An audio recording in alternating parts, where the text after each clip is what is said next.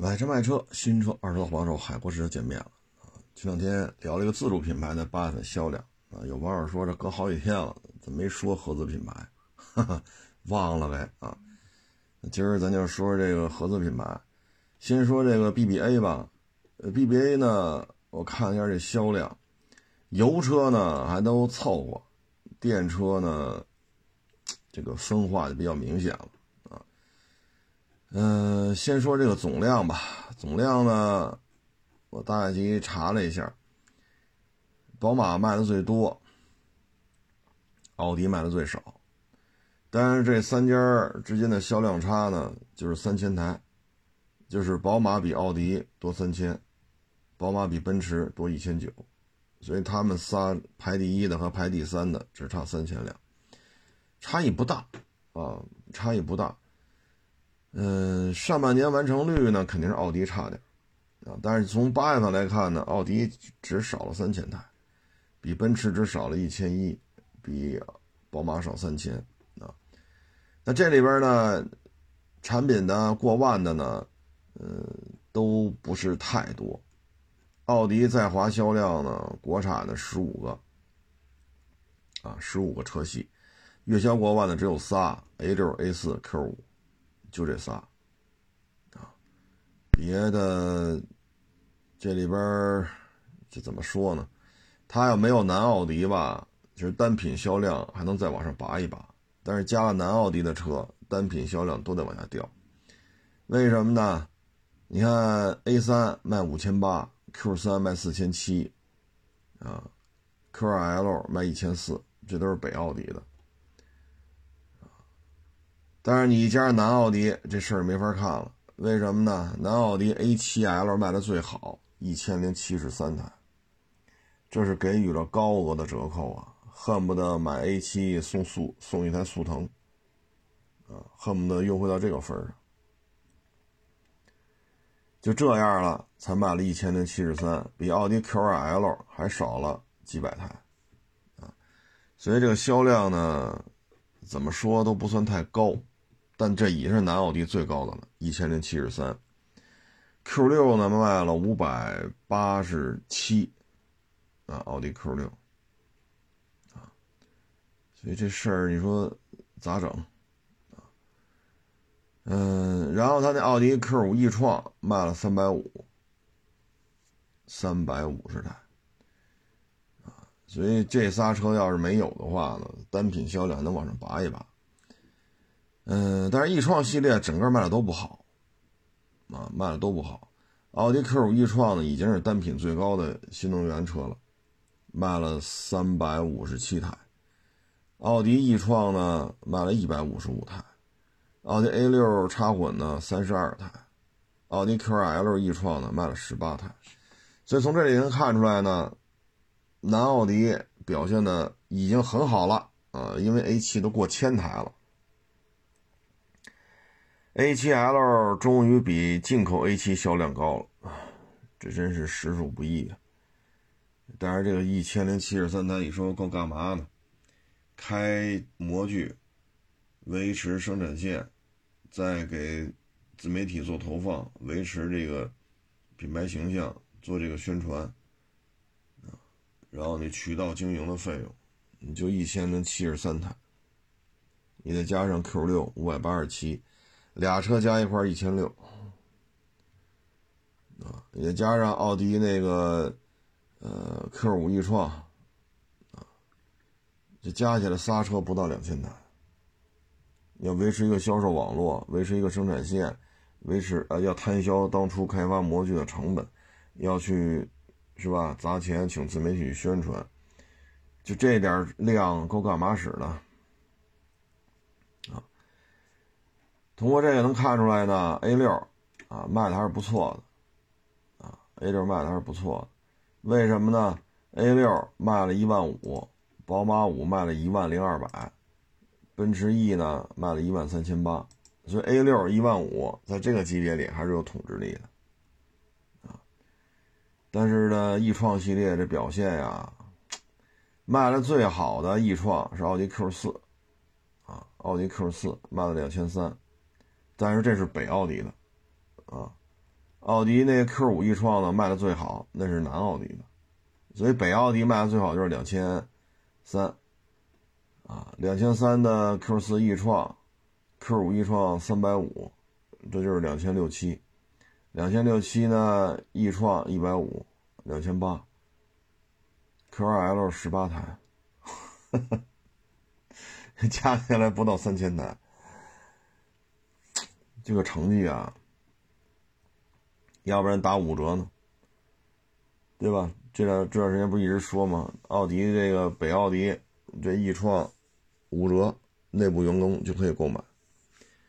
没办法啊，你看宝马，宝马呢八月份销量 BBA 里排第一啊，它过万的车只有俩，奥迪是仨啊，A6L、A4L、Q5L，宝马只有俩。宝马三、宝马五，啊，宝马三一万三，宝马五一万，啊，剩下就是叉三九千八，叉五九千四，九千四这个叉五可是摇钱树啊，因为客单价六十多呀，啊，你要往上捋的话还有七十多呢，所以它的起步价就客单价的门槛就是六十多，所以这是摇钱树，啊，嗯，你别看它卖了不到一万台。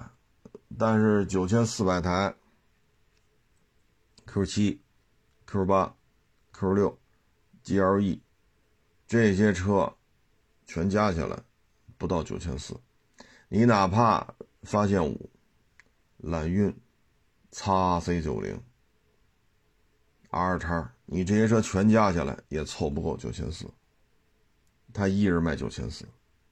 而且它的起步价的门槛六千多，就是客单价再低，客单价低的不能再低了，六千六六十多万，六十多万。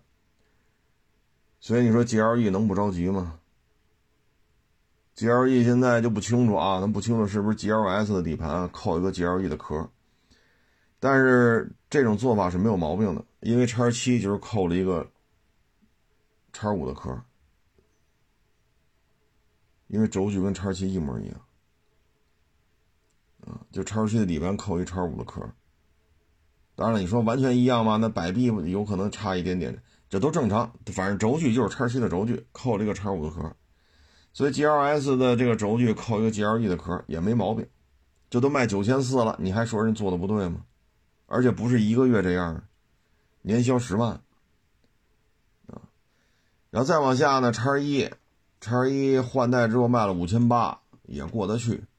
电动宝马的 i 三四千九，i 叉三两千六，啊，这电动车成绩很好。刚才算了半天，奥迪 e 创，南奥迪、北奥迪加一块两千大，人家 i 叉 i 叉三两千六，i 三四千九，这俩加一块七千多台，俩车是那一大堆奥迪 e 创的销量的，差不多得翻一翻，还得拐个弯。因为那是两千八，这边是七千五，啊，所以翻一翻才五千六，再翻一点啊，才是到这数。宝马呀，一系呢，就国产那个前驱三厢一千九，宝马叉二一千五，宝马五系插混四百，啊，它的车型没有那么多，它只有十个车。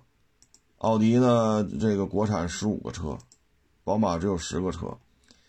但是销量比奥迪多了三千台，新能源比奥迪 e 创翻一倍还得拐一大弯儿啊，因为两千八百多，对这边的是七千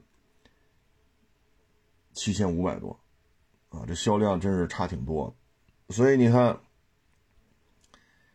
售价高的叉五 L，奥迪是没有的，奥迪国产里边现在。没有能干到这个轴距的 SUV，啊，你要非说 Q 六算竞争对手那也行，但是 Q 六呢只卖了，哎呀，这数字还好意思说吗？只卖了五百八十七台，叉五呢卖了九千四百五十二台，你就说 Q 六轴距，你整到五米长，啊，你整个六米长，你就卖这么点儿，没法弄。所以呢，现在看叉五的经营状态是非常好的，车型数量没有那么多，叉五呢单价这客单价这么高，能卖九千多，然后呢新能源卖了七千五百台，所以呢单品就是品系少，销量高。叉五呢，还有这么一个客单价如此高、销量也如此高的车，新能源卖的也不错，所以你看整个从经营结构来讲，宝马要比奥迪强，啊，最起码数面数字分析是这个样子的。再来看看大奔驰，大奔驰呢是十三个车系，比奥迪少，比宝马多。呃，销量过万的呢，它有仨，啊，奔驰 E、奔驰 C、GLC。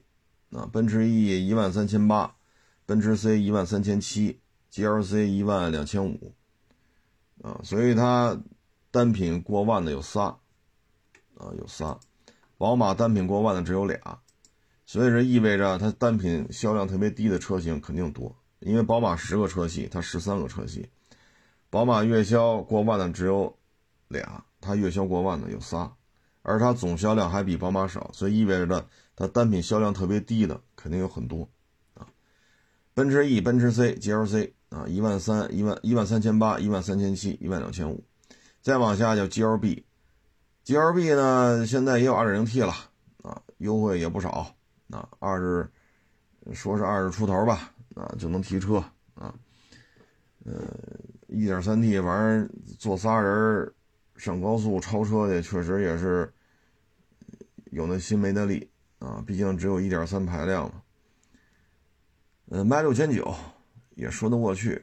啊，同说同版衍生车吧，那轴距又差了点，但确实也是衍生关系。G L B 呢六千九，G L A 呢一千四，啊，所以这个平台的销量呢是八千三。它接下那个长轴 A，啊，奔驰长轴 A 卖了四千，威霆呢卖了一千五。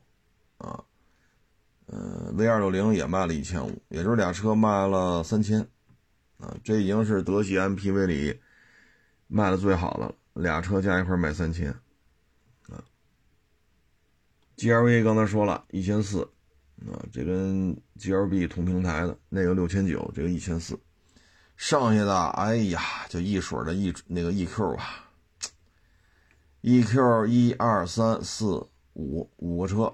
就是国产的啊，这个销量啊，这销量确实是一一般般啊，真是一般般啊。卖的最好的也过不了千啊，卖的最好的也过不了千。EQE 九百四，EQB 六百八，EQE SUV 五百七呃五百八，EQA 四百，EQC 一辆。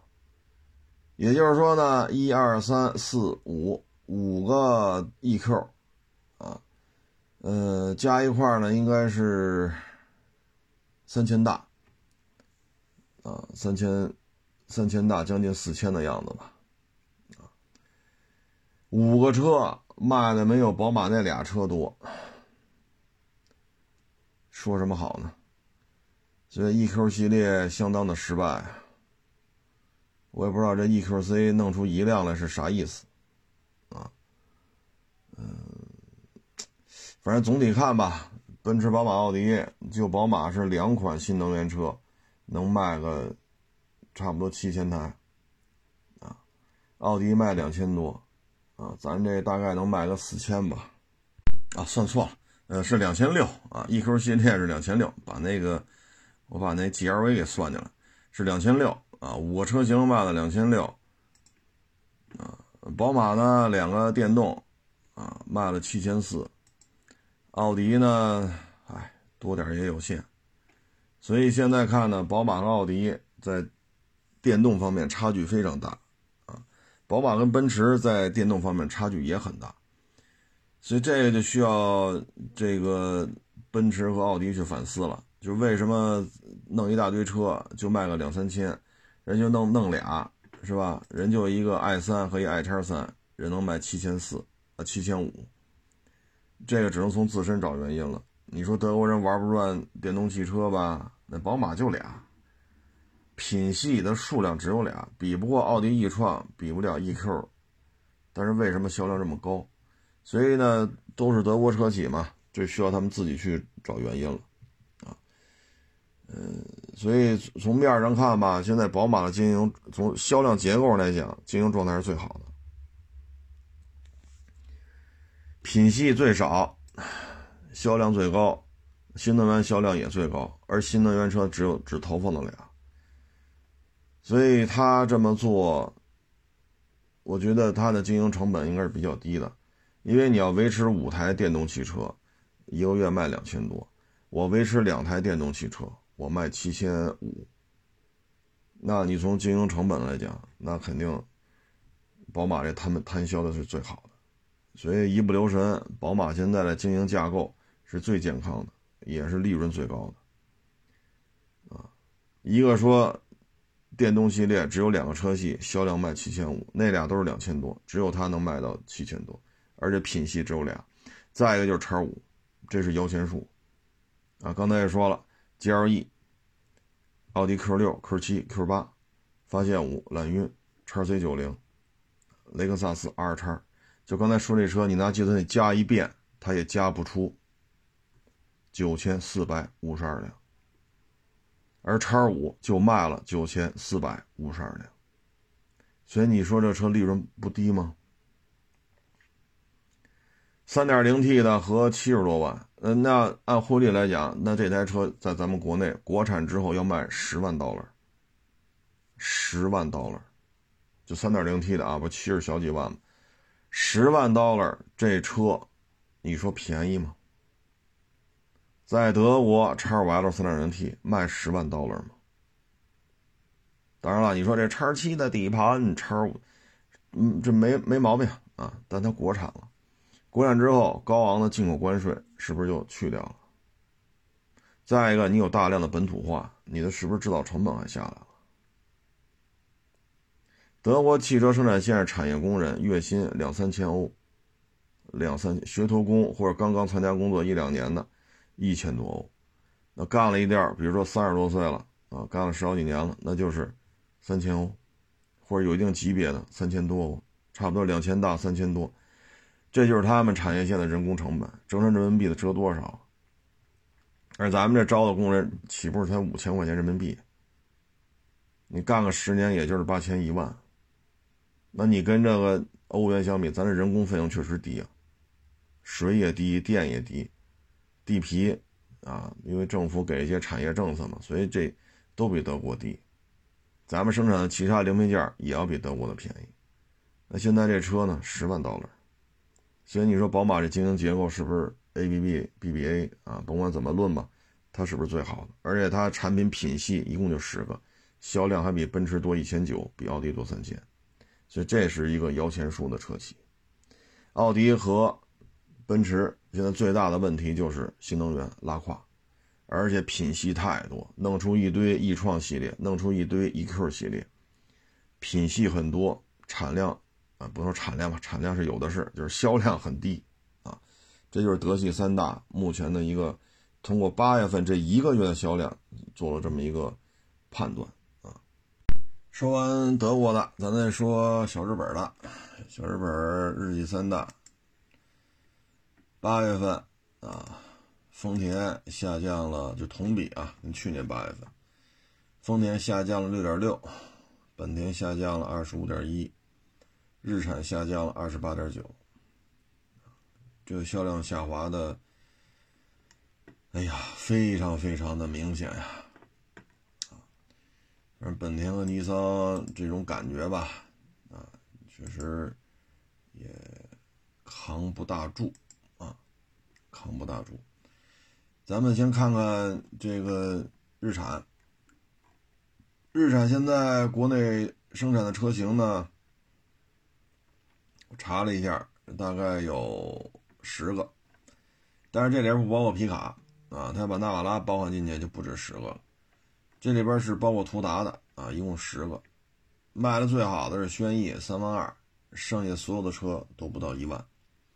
天籁九千一，奇骏算是大幅度拉升吧，窜到了五千六。逍客只有四千九了，啊，因为这个新逍客、老逍客交替嘛，所以这不好说，还得看再看一段。啊，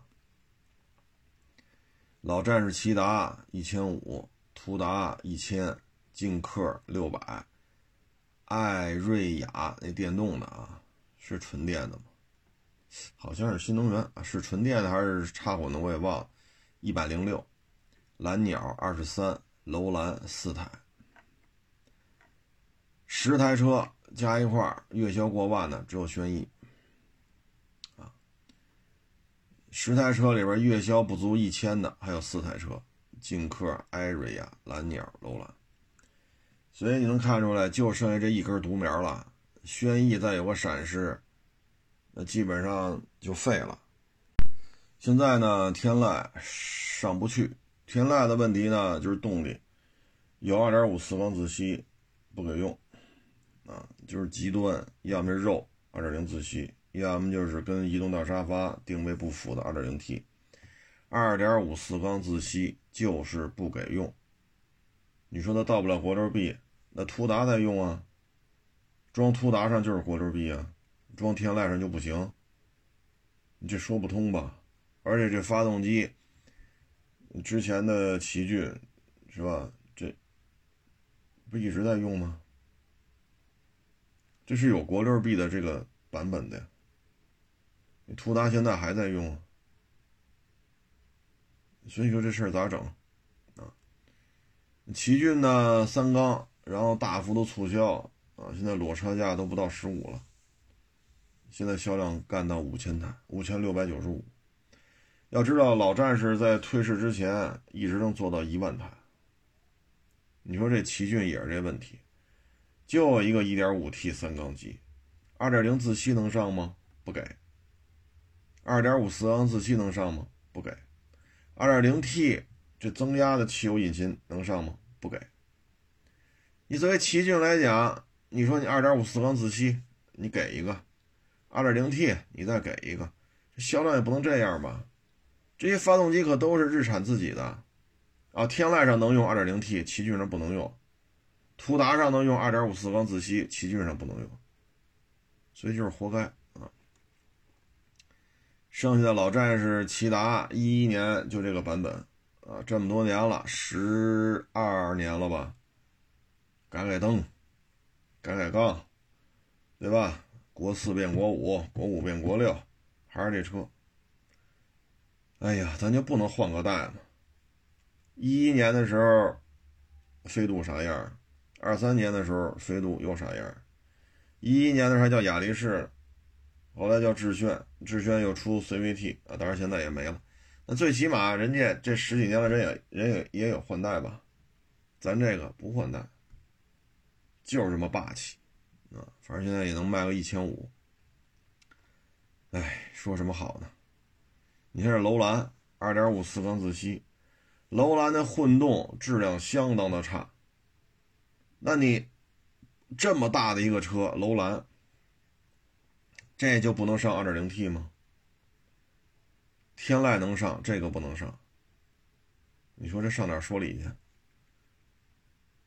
就非干这种说苹果得弄到土豆土豆地里边去，花生豆就得从地里刨出来，非得嫁接到梨树上，不能这么干吧？花生豆就得埋地里头，你能嫁到梨树上，嫁到苹果树上，对吧？苹果就是挂树上，非得弄到土豆地里埋地里边去，这这挖出来这还叫土豆吗？他就这么干，现在，啊，这管不了了。然后呢？再看看这本田，本田月销过万的啊，就俩，啊，他能查到的车型二十四个。哎呦我老天！尼桑如果不算纳瓦拉才十个，他弄出二十四个。当然了，他分俩本田嘛，那现在过万的这个本田就俩，一个思域两万六，一个 CRV 一万六。这俩都是东风本田的，啊，剩下的都不过万了。型格，这是思域的另外一个版本，啊，它不是东风的了，啊，这是广汽的。型格九千八，皓影九千四，啊，皓影就是 CRV 的另一个版，叉 RV 六千九，雅阁六千九，哎呦，雅阁掉的真是太厉害了，雅阁过去都是一千多一千，呃，一万多一万多的，这怎么变成六千多了？飞度还那样，四千多，HRV 啊，就那么大，就那么大点一车，要卖到十七八啊，也真是没谁了，四千一，奥德赛三千五，缤智两千八。冠道两千一，英仕派一千三，ZRV 一千一，艾力绅一千一，啊，剩下的都哎呀一大堆车，我就不给各位念了啊。那这里边呢，思域和 CRV 还是比较稳健的啊，两台车都是东本的，这两台车加一块卖了四万二，啊，四万三，四万三，啊，二两万六千二和一万六千九嘛，加一块应该是四万三。剩下的没有过万的，二十四个车就没有过万的了，这是不是有点不合适？你看第三名型格只有九千八了，啊，型格就算是思域的衍生版，这个咱也能理解，是吧？毕竟您这个不像思域根正苗红啊。说皓影卖九千四，咱也能理解，不像 CRV 根正苗红。但是叉 RV 和缤智这俩真是本田自己做的。啊缤智两千八，叉 RV 六千九，就是就说就说七千台吧，七千台加缤智的两千八，这都凑不够一万了。多少年了？这俩车生产十多年了，一直是双双月销过万，俩车一年能给本田弄出来，这两台车啊，差不多一年弄三十万辆，差不多三十万辆，二十八九三十万。这是销量，但是现在这俩车加一块儿，缤智两千八，啊，叉 RV 六千九百九，就说七千嘛，加一块九千八，都没凑够一万辆，你说销量能不往下掉？原来这俩车加一块一个月啊，都卖个两万四五、两万三四，现在俩加一块卖九千八，你说销量能不下滑吗？这没办法，你这车定价高，尺寸小。1.5自吸卖的比锋兰达2.0自吸还要贵，尺寸没人大，排量比人小。1.5自吸对2.0自吸，你说你怎么跟人家比？然后定价还比别人高，所以本田这个车弄的，要不我一直说本田底子薄呢，家底薄啊。在这车定价就能看出来，奥德赛三千五啊，艾力绅一千一。这俩加一块四千六，就没法弄了啊！一四年底吧，全新奥德赛国内上市，卖到现在一三年底了。除了改个灯、改个杠，配置表删删减减，这车不换代。二点零混动上了高速，动力还不如之前二点四的，比那地球梦的动力还差，所以卖不动太正常了。而且现在 MPV，它过去竞争对手只有 GL 八，现在呢，光传奇系列就够他喝一壶了。你就别说腾势 D 九啊、塞纳呀、格瑞维亚呀，然后再加上方方面面吧，啊，什么荣威 iMAX 八啊、威然，就这些卖不动的啊，这还一大堆，卖不动的也都是千八百辆，它卖不动，它要分割你的市场份额。卖得动的就更抢你的市场份额，像荣威，啊不什么荣威，呃传奇，传奇 M 八，所以你这个就是不思进取，奥德赛、力绅这俩车的定性就是不思进取，啊，嗯，大冠道，啊，大冠道两千一，这个销量说啥好呢？URV 三百七。这俩车加一块儿，哎，不到两千五。就冠道加 URV 加一块儿不到两千五。你说汉兰达卖的不好啊？汉兰达加皇冠陆放也是万宝台，你这俩加一块都不到两千五，是不是差点？所以本田呢，过去走量的车，像冠道加 URV，一年啊，这俩车加一块八万到十万，七八万总有了。就这冠道加 URV，现在呢月销不到两千五，缤智加 XR-V，过去这俩车加一块两万三两万五，一年卖个二十大三十。现在呢，缤智加叉 R V 九千八。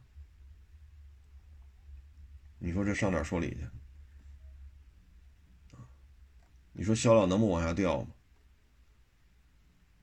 你像那个什么享域三百八，这个叫什么来福五百啊，五百凌派七百四。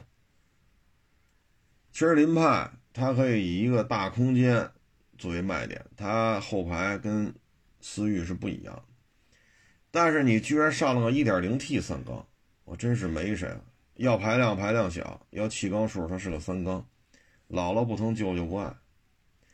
你凌派是可以装 1.5T 的呀，对吗？你就上 1.5T 低功，你动力参数比思域低一点，那也比这 1.0T 三缸，最起码一听消费者就不愿意看。1.0T 三缸不看了，试驾吗？不是。你要出个 1.5T 低功呢？凌派会混成这个样子吗？凌派七百四。享域三百八，这俩车就是衍生车型嘛，啊，凌派是广本的，享域是东本的，一个三百八，一个七百四，加一块儿倒是过一千台了，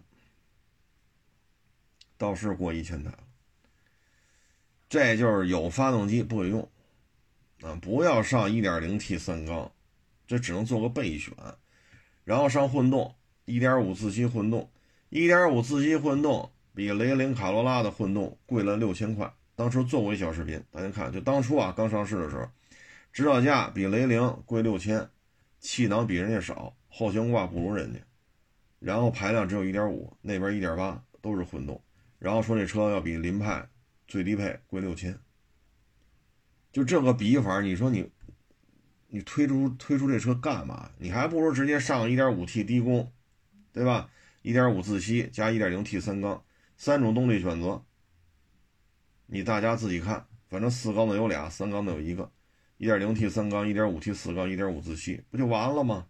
你再来个混动，现在就不知道是为什么，就是就弄 1.0T，后来实在卖不动了，上个1.5混动。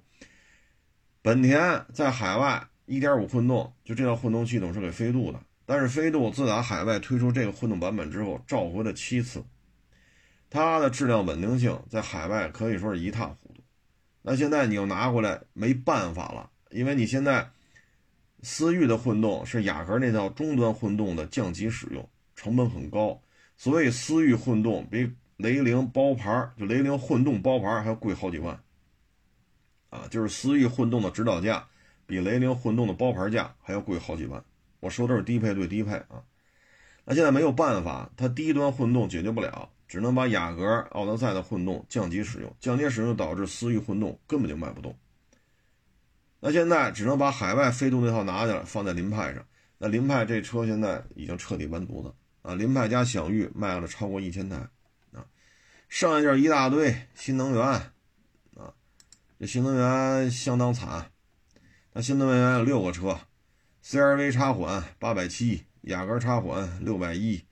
本田 N E 呃 E N S 一纯电六百一，皓影插混三百五，英诗派插混二百七，N 呃 E N P 一纯电二百四，六个新能源，不论是插混和纯电，啊，最高卖八百七，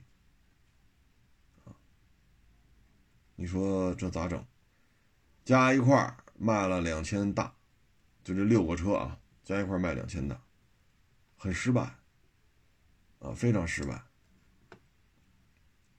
尤其是这个思域，你看现在丰田的四个小家伙退市了，致炫、致享、威驰、威驰 FS 这四个车不玩了。过去这四个车能卖一万多，现在人不玩了，那这市场都是你的了。那飞度卖多少？四千三，四千三。来福卖多少？五百二。加一块多少？四千八，等于丰田跟你玩，人有一万多的量；丰田不跟你玩，这一万多的量，本田是连口汤都没喝上。俩车加一块卖四千八，也不知道这丰田是怎么，嗯，就是这个历史契机摆在这儿了。丰田四个车不玩了，那你飞度就，是吧？窝里横了，你赶紧的呀，没有任何动作。这一万多的市场订单，丰田不玩了，现在归谁了？归比亚迪，归五菱了。那就五菱缤果啊，比亚迪那叫什么来着？海豚还是海鸥来着？那小车，六七万、七八万、八九万。所以本田就是无动于衷。啊，你面对这么好的历史契机，六月份丰田这四个小车就不玩了，你倒是想想辙呀。你说这事闹的。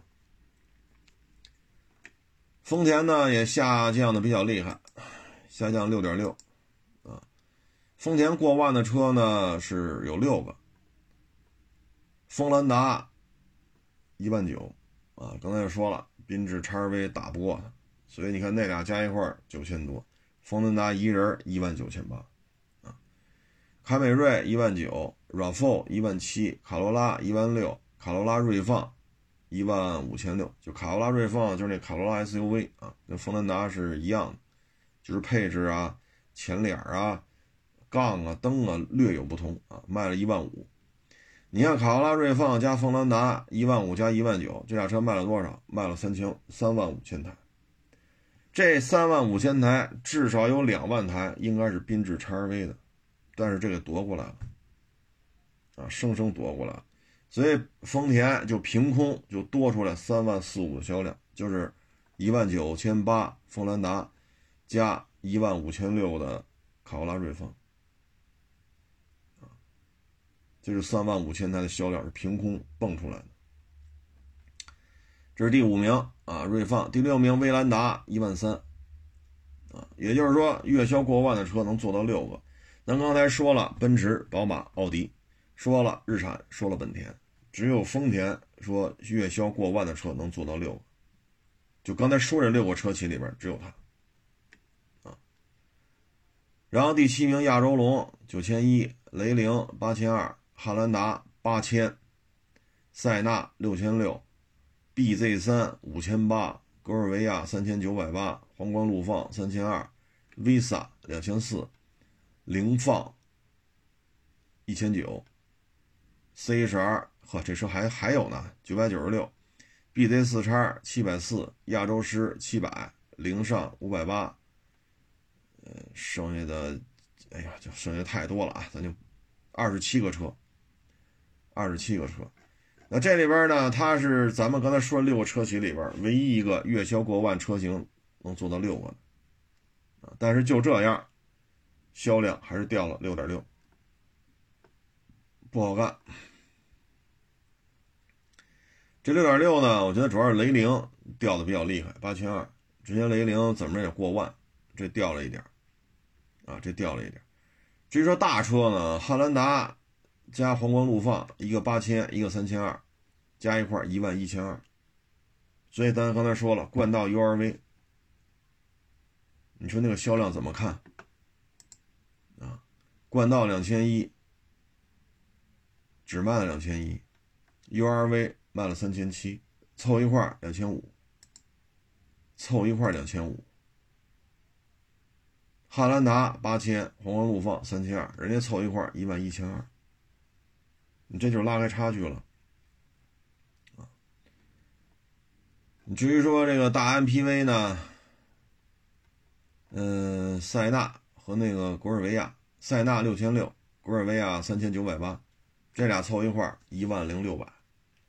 所以这几个大车还行，啊，皇冠陆放一万一千多，塞纳加格尔维亚是一万零几百，这俩车凑一块两万二销量，这是客单价比较高的车，它能做到两万二，啊，所以你再看本田，冠道加 URV 两千五，艾力绅一千一，奥德赛三千五，加一块四千六，四千六加两千五。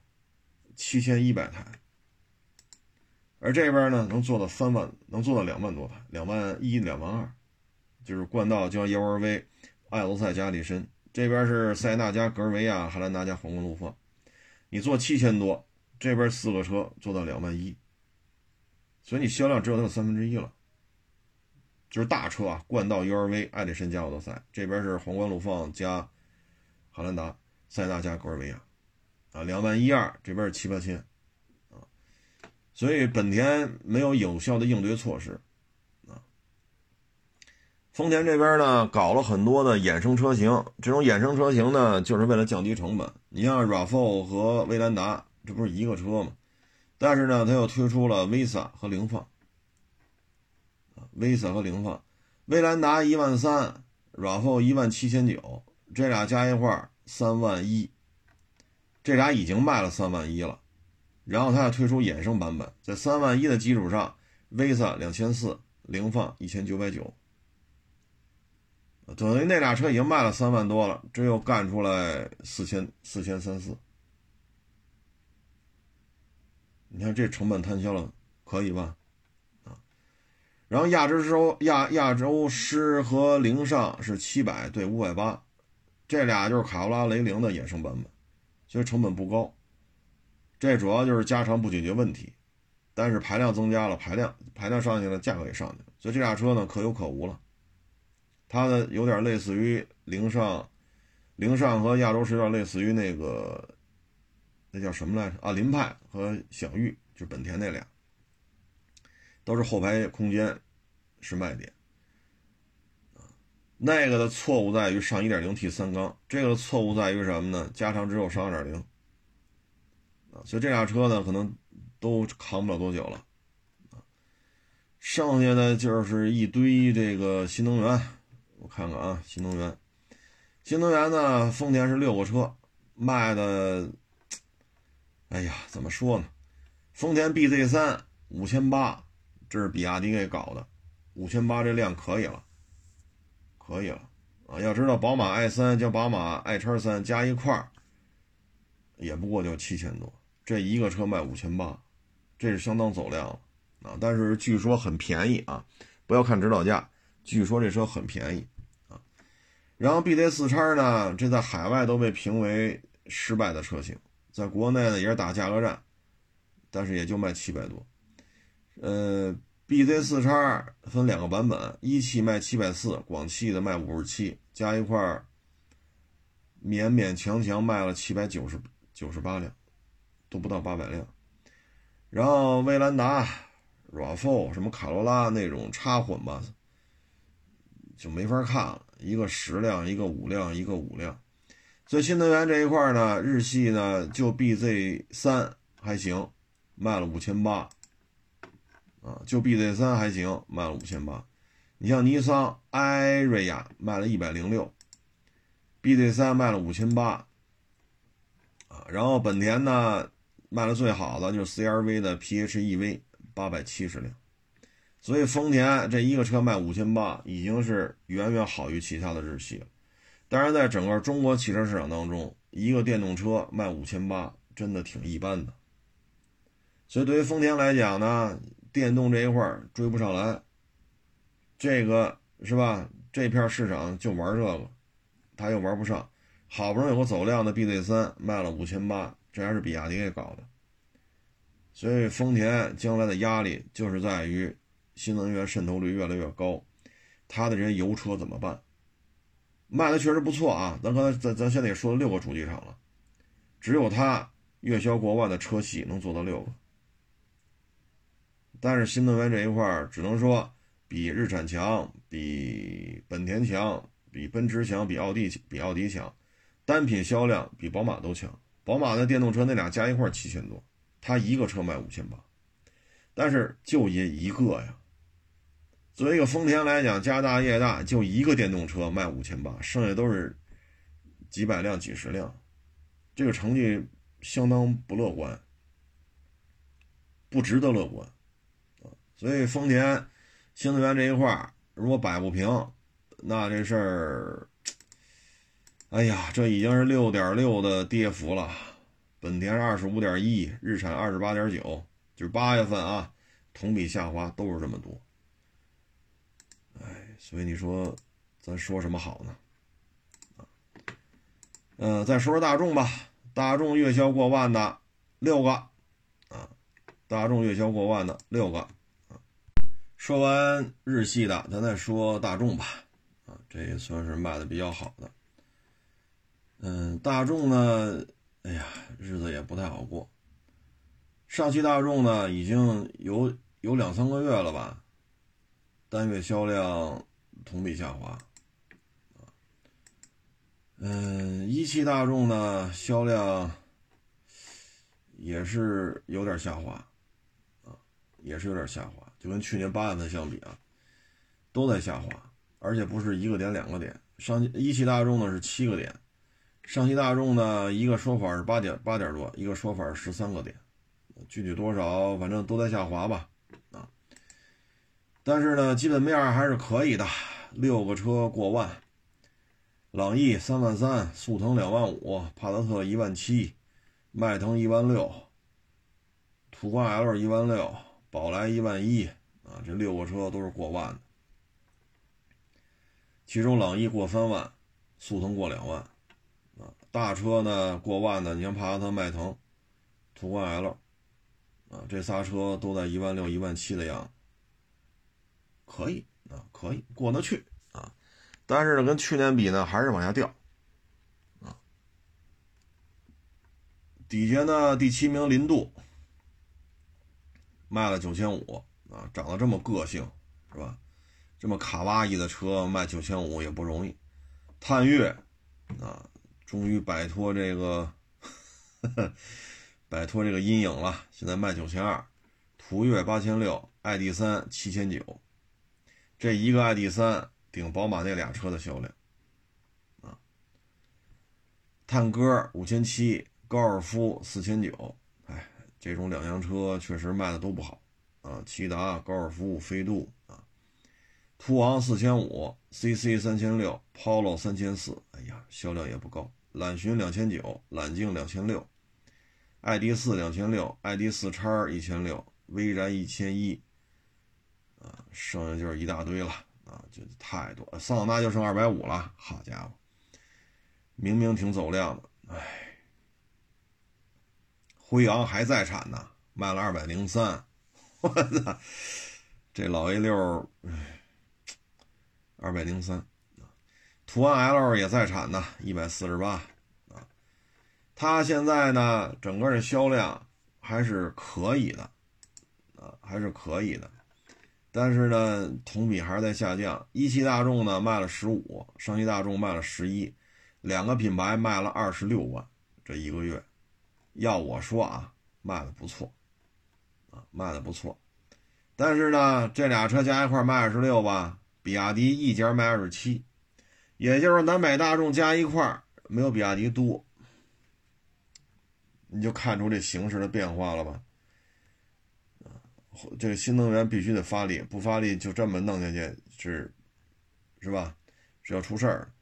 然后排在一汽大众前面的呢是奇瑞卖十六，吉利卖十五，啊，前三名都是自主品牌，啊，第一名比亚迪二十七，第二名奇瑞十六，第三名吉利十五，啊，第四名一汽大众十五，第五名长安十三，第六名上汽大众十一。第七名长城九万七，第八上汽通用八万八，啊，第九特斯拉八万多，第十五菱七万多，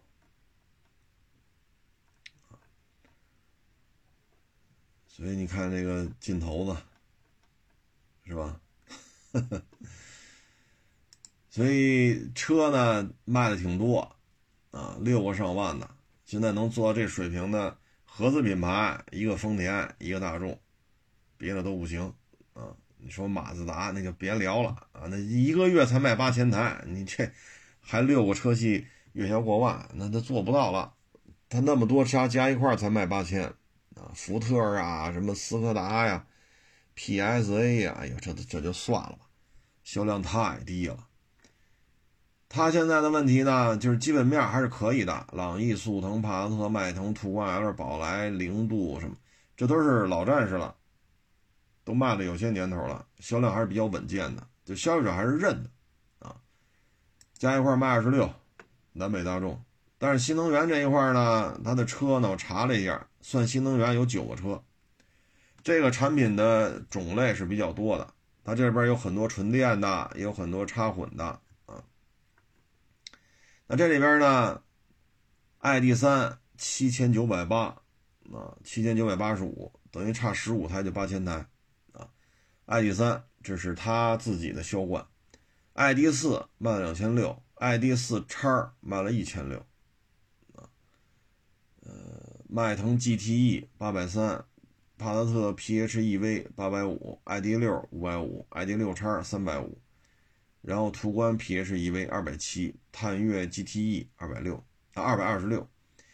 那这个 ID 系列呢，现在应该说是卖的相当好了，就是别跟别人比啊，就合资品牌跟这比，这已经卖的相当好了。ID 三、ID 四啊，就这车。差不多卖了一万两一万三吧，差不多卖了一万三啊，因为 ID 四就说八千吧，因为差十五台就八千了，八千。ID 四两个车就是南大众北大众，ID 四卖了四千二，四千二加八千就是一万两千多啊，这销量就相当可以了，但是只能是跟合资的比，不能跟自主品牌比。剩下还有一大堆呢。现在比较难卖的是 ID 六，ID 六，南大众、北大众，一个五百五，一个三百五，加一块九百辆，啊，加一块九百辆。所以呢，它这个新能源汽车吧，卖的在合资品牌当中量还是比较高的啊，因为它仨车就卖一万两千多嘛，ID 三加两个 ID 四，就这仨。它现在存在的问题呢，就是品类很多，销量不高，九个品类，啊，但是合资品牌当中这已经是做的很好了，接下来任务呢就是怎么去提升其他的这个新能源汽车的销量，啊，嗯，ID 三、ID 四就算是这样了，啊，但是 ID 六实在是卖不动，两个 ID 六加一块卖九百辆。所以到了大尺寸了，说要指导价十九万多起，啊，主销车型都二十多万，当然优惠很多啊。嗯，这么大个的车了，其实它的定价并不高，再加上折扣，啊，可是消费者不认，啊，这个对于大众来讲就得想招了，怎么去解决这个问题，啊，它跟丰田面临的问题都是相类似的，就是油车还都是可以的。各有六款车月销过万，那我说的是俩丰田加一块俩大众加一块啊，俩丰田俩大众加一块都是这种状态，啊，大车的销量，反正丰田这边还行，大众就一般了，啊，像途昂四千五，这销量一般，揽巡加揽境五千五千六，五千六加途昂四千五。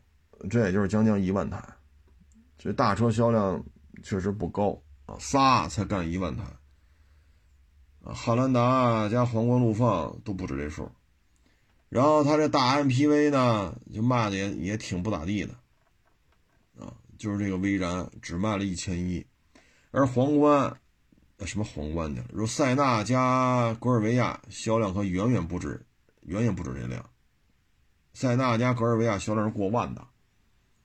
所以咱这只卖一千一，啊，所以它这个大车销量没起来，啊，这对于大众来讲呢，就得想辙了，啊，你说玩混动那不行，玩纯电也不行，那你怎么解决现在大车销量掉的这么这么低迷？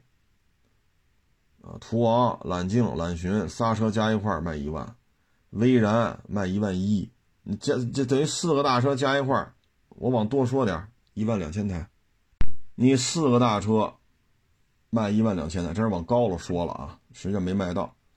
那你汉兰达八千，塞纳六千六，这就一万四千六了，再加上格尔格尔维亚三千九百八，就算四千吧，你这就一万八千多了。皇冠陆放三千多，那人卖到两万一二，人家四个车卖两万一二，咱四个车呢卖一万一千多，一万一二，等于。这车客单价没有人家高，但是呢销量比人家低，所以这大车这一块呢，对于大众来讲就得想想招了。这威然真是太可惜了，也算是中国智慧作为主导吧，但是很无奈，就德国人对 MPV 不上道。你说这车德国人一点都不管，也不现实。你中国人做主打，那德国人也得表态啊。德国人坚决不同意，这车也卖不了啊，因为挂的是大众的标，所以弄得就很不理想，很不理想。卖一千一，你的研发成本能收回来吗？开模具、走设计、做路试、碰撞实验、宣传推广，就这么包括各个四 S 店的这物料，那你这个就卖一千一，回得了本吗？